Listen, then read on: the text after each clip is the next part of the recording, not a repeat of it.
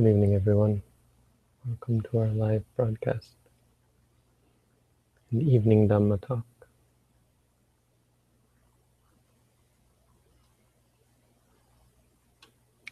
Tonight we're looking at training in uh, Nikaya, starting at Book of Threes, Sutta 81 and, and onward.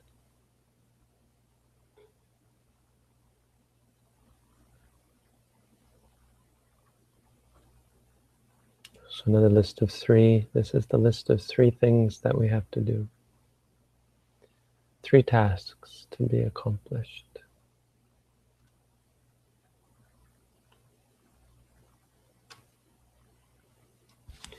Tinimani bhikkhave samanassa samaniyani samana karniyani.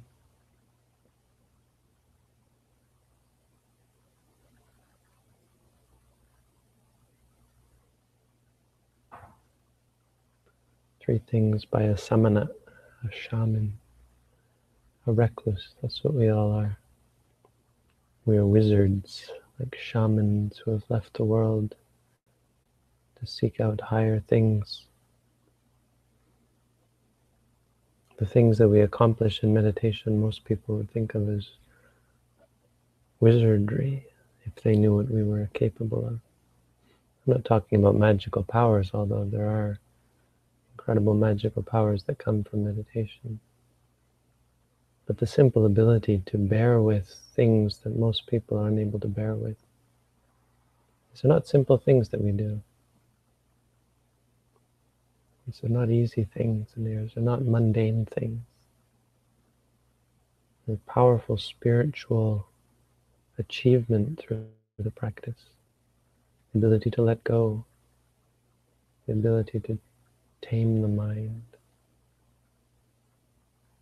to discard all the garbage in the mind and have, have a pure and clear mind. It's a very profound thing.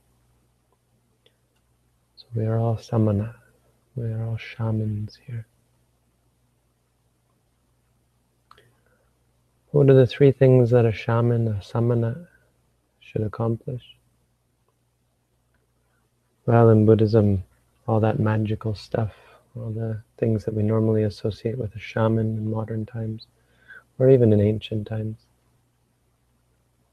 Most of it's not not important in Buddhism. Buddhism sticks to sticks to the core, separates the wheat from the chaff. So much is just chaff. You, you might think it looks good and might think it's useful, but when you investigate, you find them actually there's not much to it, not much benefit to be had from it. In the end, doesn't give you anything special.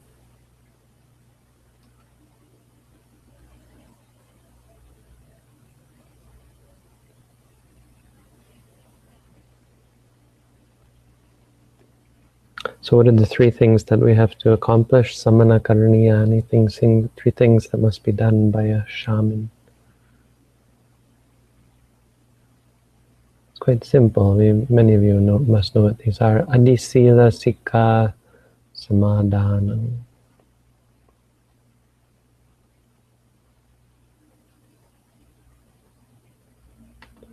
Samadhana means taking upon yourself, right? Yes, to take upon. Taking upon yourself the practice of higher sila, higher morality, higher ethical behavior. Number two, adicita sika, sika samadhana. Taking upon yourself the training in higher mind, higher mind state concentration, it's usually translated as, explained as. And number three, adipanya sikha samadhanam. The training, taking upon yourself the training in higher wisdom. Morality, concentration, and wisdom. That's how it's usually described. So how do we understand these things? Well, it's important to be able to distinguish between morality, concentration, and wisdom, and higher morality, higher concentration, and higher wisdom. Because it's of two kinds. There's ordinary morality and then there's higher morality. Ordinary ethics. Ordinary ethics is keeping rules. We all love rules, no? Some of us do. Rules are easy, easy to keep. You think it's hard to keep rules? Relatively easy.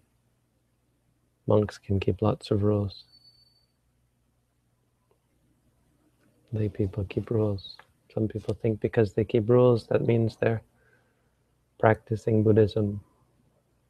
They're practicing mundane Buddhism, sure. But it's actually not enough, unfortunately, to just keep rules. Rules are like fence posts. They can't keep the cows in. You need a fence for that. You need something real. Fence posts are useful. They keep the fence from falling down. Rules are useful. They keep your practice from falling down. But you need the fence nonetheless. And that's Adisila. Adisila is not just keeping rules. Adisila is cultivating a mind uh, that is free from the inclination to break rules, to, to do anything immoral. It's guarding the mind, bringing your mind back. In meditation, the simplest way to understand morality or ethics is not letting your mind wander, not stopping it, but the act of bringing your mind back. When you you realize you've been thinking to remind yourself, thinking, thinking. The simple reminder, the, in, the, initiate, the initiative to say to yourself, ah, I've been unmindful, and to bring yourself back, to cultivate a habit of, of focusing the mind.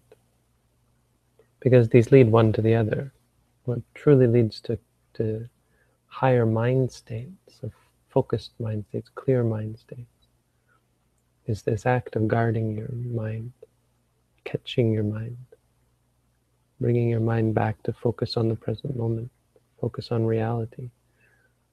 When you're caught up in the, the, the conceptualization of an experience, suppose you have a, a thought and it makes you, gets you lost in a world of the past or the future or imagination to come back down to reality and to remind yourself, hey, that's a thought.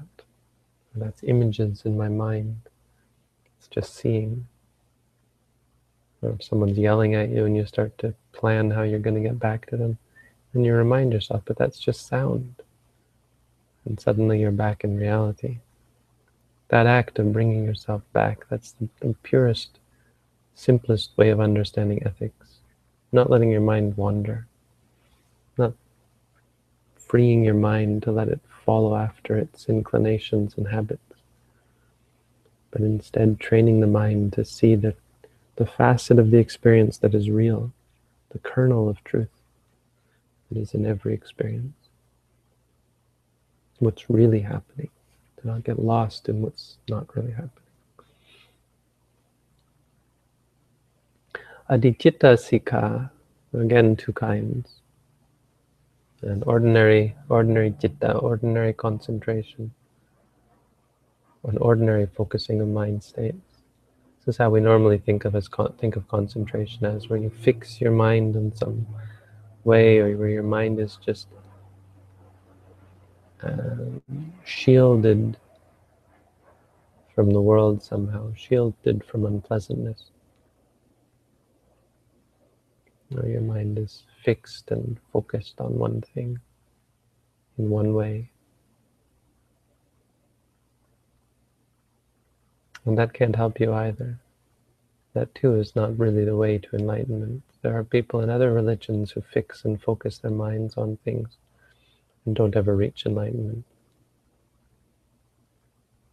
How many lifetimes the Bodhisattva practiced focusing his mind calming his mind and never became enlightened.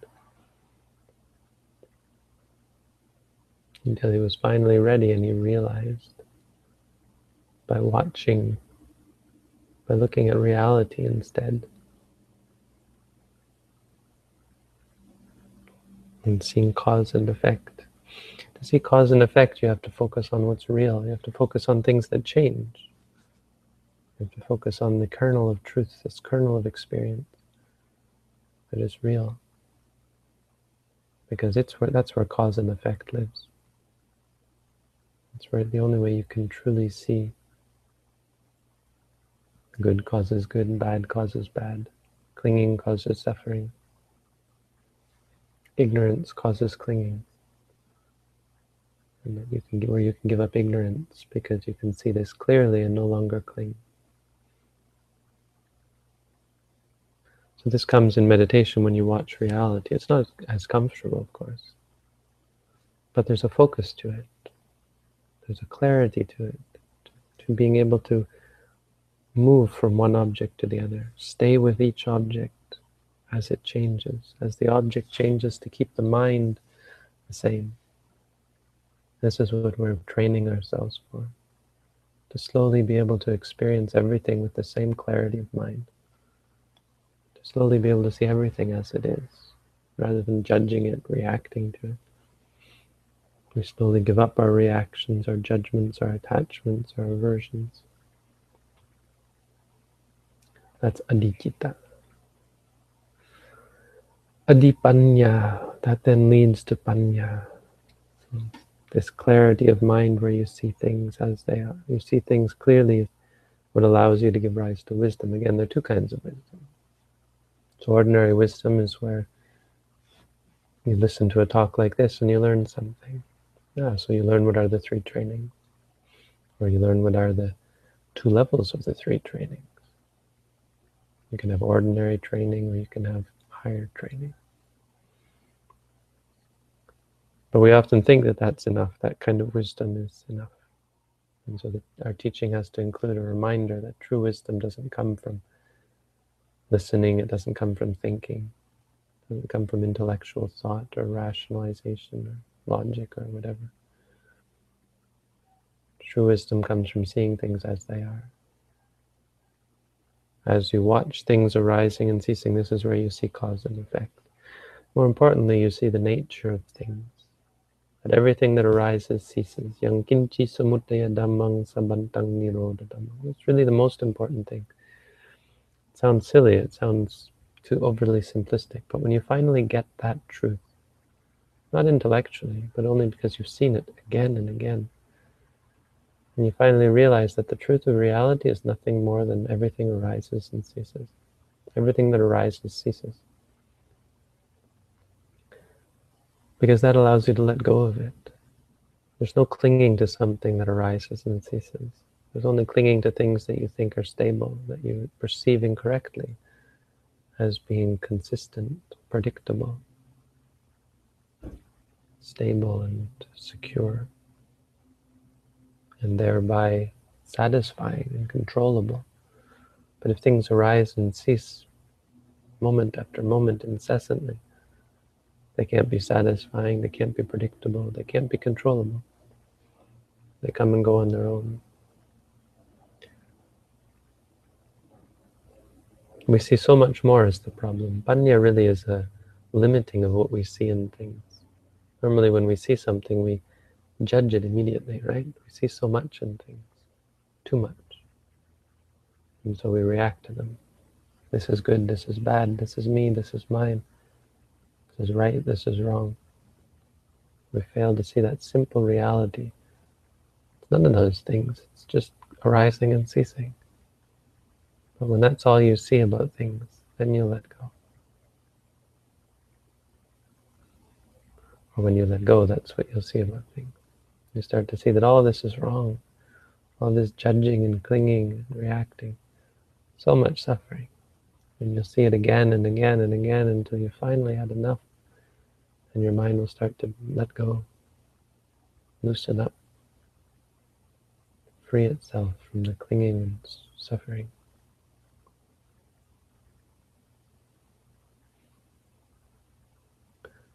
There's some more suttas about these things, but I don't think they're that important. And one about the donkey. If you're interested, I'd, I'd uh, recommend reading the donkey one, but it's not really important as a meditation.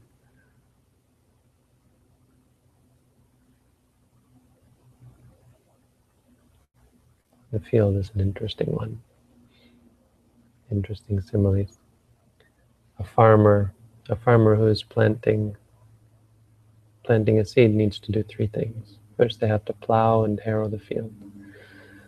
Then they have to sow their seeds at the proper time, and then they have to irrigate and drain the field. So what does a what does a monk have to do? What does a meditator have to do? Well, they have to do the same. But what does it mean to plow the field? Well, that's morality, ethics.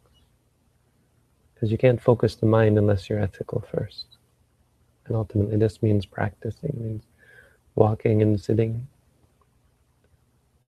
And then you sow your seeds by being mindful during the time when you're walking and sitting, guarding your mind. And then the irrigation is the wisdom.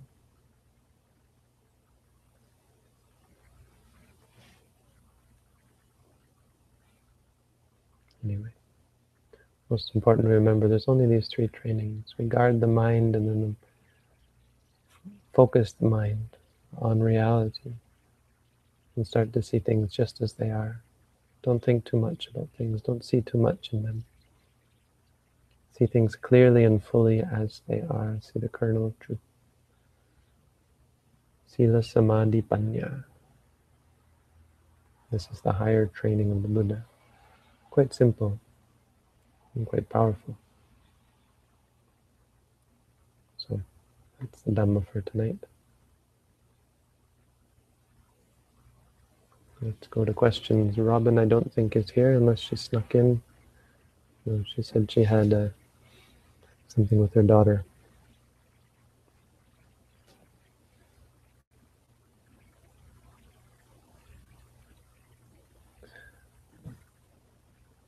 Okay, questions. Would you expand on the meaning of delusion? Delusion, moha. Moha, it means to be confused in a sense, muddled. Deluded is a really good Delusion is a good translation. But moha, it's like a cloud. It's a word that mu, mu means to be muddled, confused. So it encompasses a lot of different things like confusion, anything that's uh, based simply on on delusion, right? A misunderstanding of the world, a misapprehension of things grasping things wrongly. So any kind of arrogance, anything to do with self, with ego, is all delusion. Um, arrogance, conceit, but also confusion and worry. These are all delusion. But these are pure delusion states. The other thing you have to understand about delusion is that it's also present in greed and anger, because greed and anger are based on delusion as well. They're based on a misapprehension of reality. So that's what delusion means. Delusion is really the root. It's not. It's the opposite of wisdom, the opposite of seeing things clearly as they are. But the pure delusion states are those that are free from greed or anger. Those moments when you're arrogant or conceited or worried or uh, even distracted or confused. Doubt. Doubt is a big delusion. Because a person who sees clearly has no delu- has no doubt.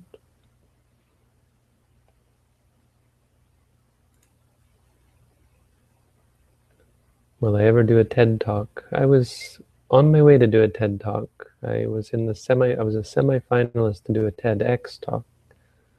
TED talk, TED talk. You have to be famous for that.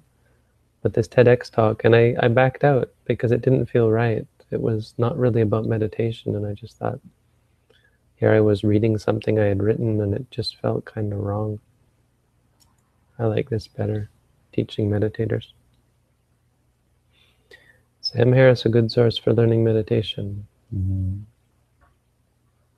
Yeah, I don't know about that. I wouldn't learn meditation personally from him, but that's just me. And again, it's sort of outside of my realm. I don't like talking about other teachers, other groups, other peoples. Are lucid dreams more wholesome than non-lucid dreams?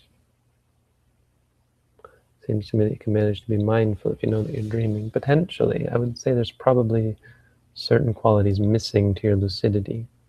Just because you know something doesn't mean you can be mindful of it.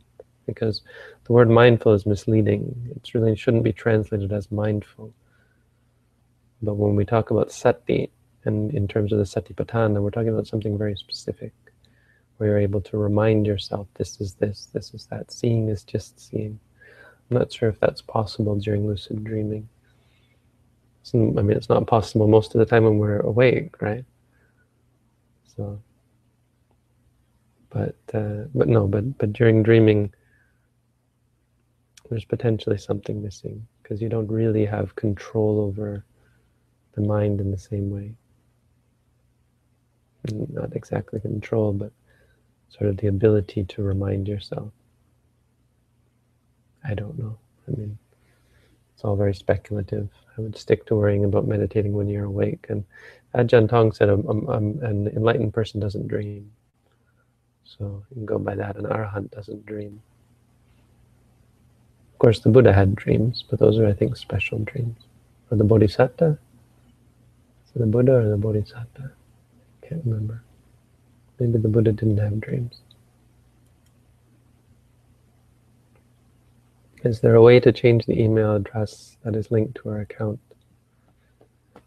I think there's supposed to be. I'm not sure if there is yet, but you might want to look at the issues on GitHub and go and submit an issue if there isn't one.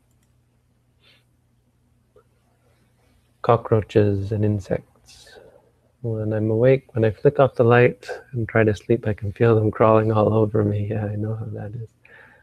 I remember waking up in Thailand once and there was a cockroach on my lips and I just went they're very hardy those things. You don't have to worry about hurting them. Make sleeping difficult. Well get a net. The best way is to get one of those mosquito nets I would say. Sleep in a mosquito tent.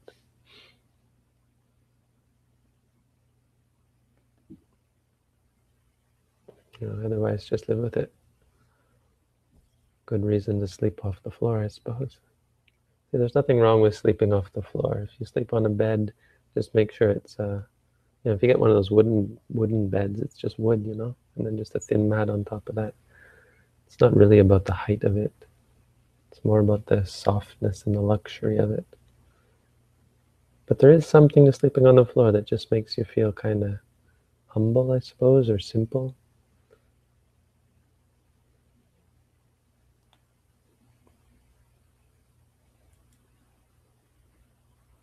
I'm considering becoming a monk.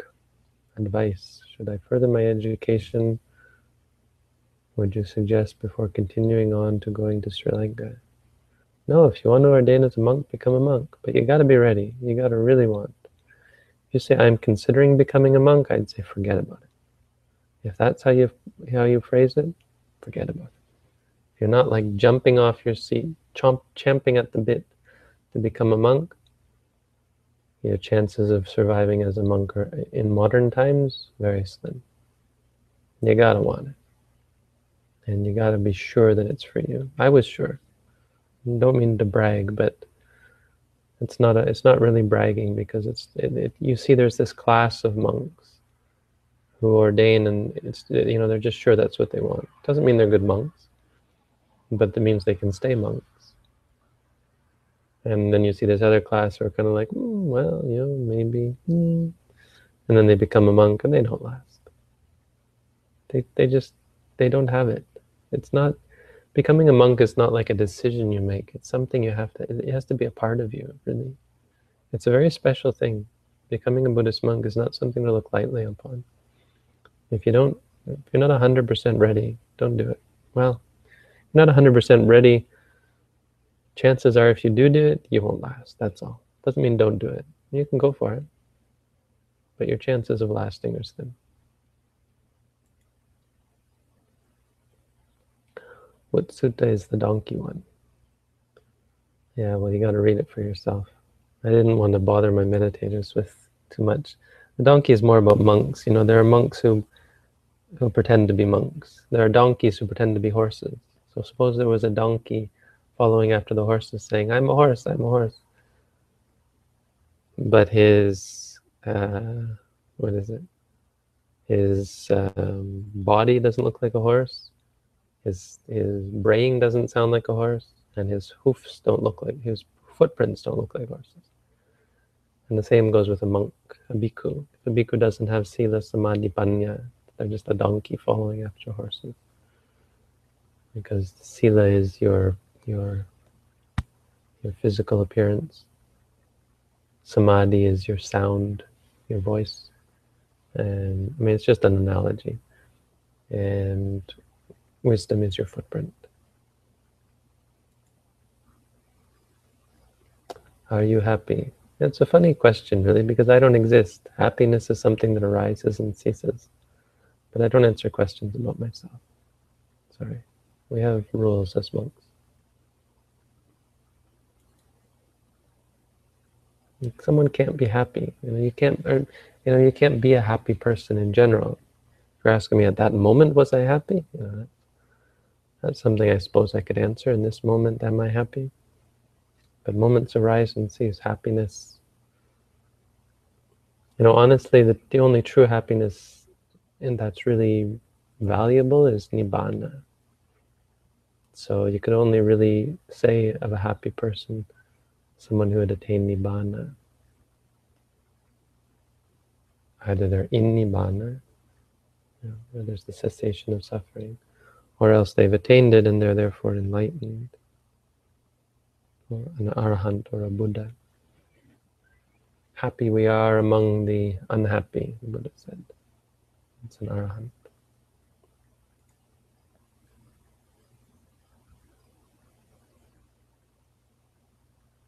Yeah, the Bodhisattva had dreams. Thanks, Sanka.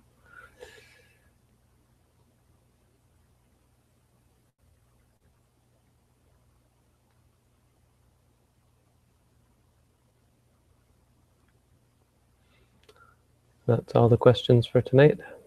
25 people on our site. We're getting up there. 42 viewers on YouTube, that's average. It was great to have people watching. I was just looking at a um, an article about virtual reality conferencing. They're getting there. They're getting where you can actually get in a room with each other and like wave your arms, I think. I didn't, I didn't, I don't think I broadcasted this, but I, when I was in Thailand, I should have taken a picture my uncle's uh, my uncle owns a big uh, or not owns is a partner in the one of the bigger film companies in Asia well in Thailand anyway not Asia maybe but they're big. They they do a lot of Hollywood films that that happen in Asia. Um, and they got virtual reality and they're, they're working on this idea of virtual reality as the future. So I got to try it out and I like was meditating up on a cliff face. It's really neat because I was thinking, you know, couldn't you do some kind of meditation teaching where you go up on the cliff and there I am, there's the monk, I am, but there's the teacher sitting on the cliff face and they start to teach you meditation. I mean, for a beginner meditator, how think how attractive that would be. If you've ever used virtual reality, and it was my first virtual reality experience, it really is kind of uh, immersive. It was funny because the air conditioning was on in the room and it, it felt like there was a breeze blowing. Uh, but you know, it'd be interesting if we could have, no, I don't know. This is good enough. Let's not get too complicated. It's kind of weird with that. You got this big thing on your head. But it was nice sitting up on a cliff. I got to sit up on this cliff and you know, close my eyes and meditate, I guess. Anyway, this is good enough. We're all here supporting each other in our meditation. The funny thing is, you know, when you meditate, you're all alone anyway. You don't meditate actually with others, and you shouldn't. Your meditation should be very much about you.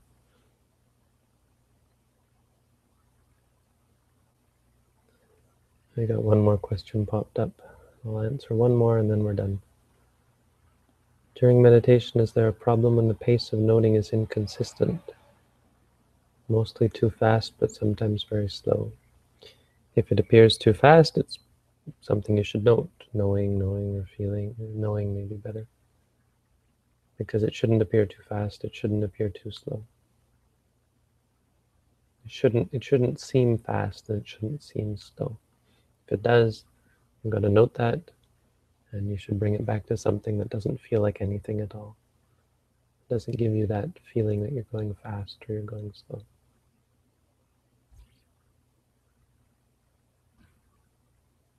It's not a magic trick where you can just note faster and you get there quicker. Ajahn Tong, he said, I think he was talking, I think it was, uh, I was translating for him, I think, and he's talking about us Westerners. He said, you know, I know you Westerners, or maybe it was just modern, you know, saying in modern society, but I think he was talking to Westerners. He said, uh, modern society, you think that, you know, you, or you, you, you know you have to work hard and you have to work quickly and you have to get things done quickly and you'll get a real, a great reward from that.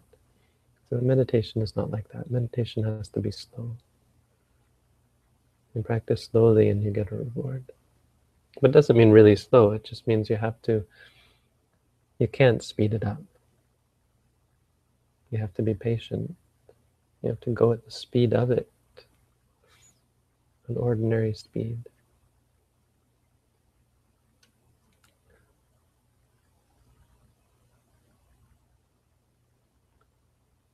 All right, I'm going to call it a night there. Thanks everyone for tuning in. See you all tomorrow.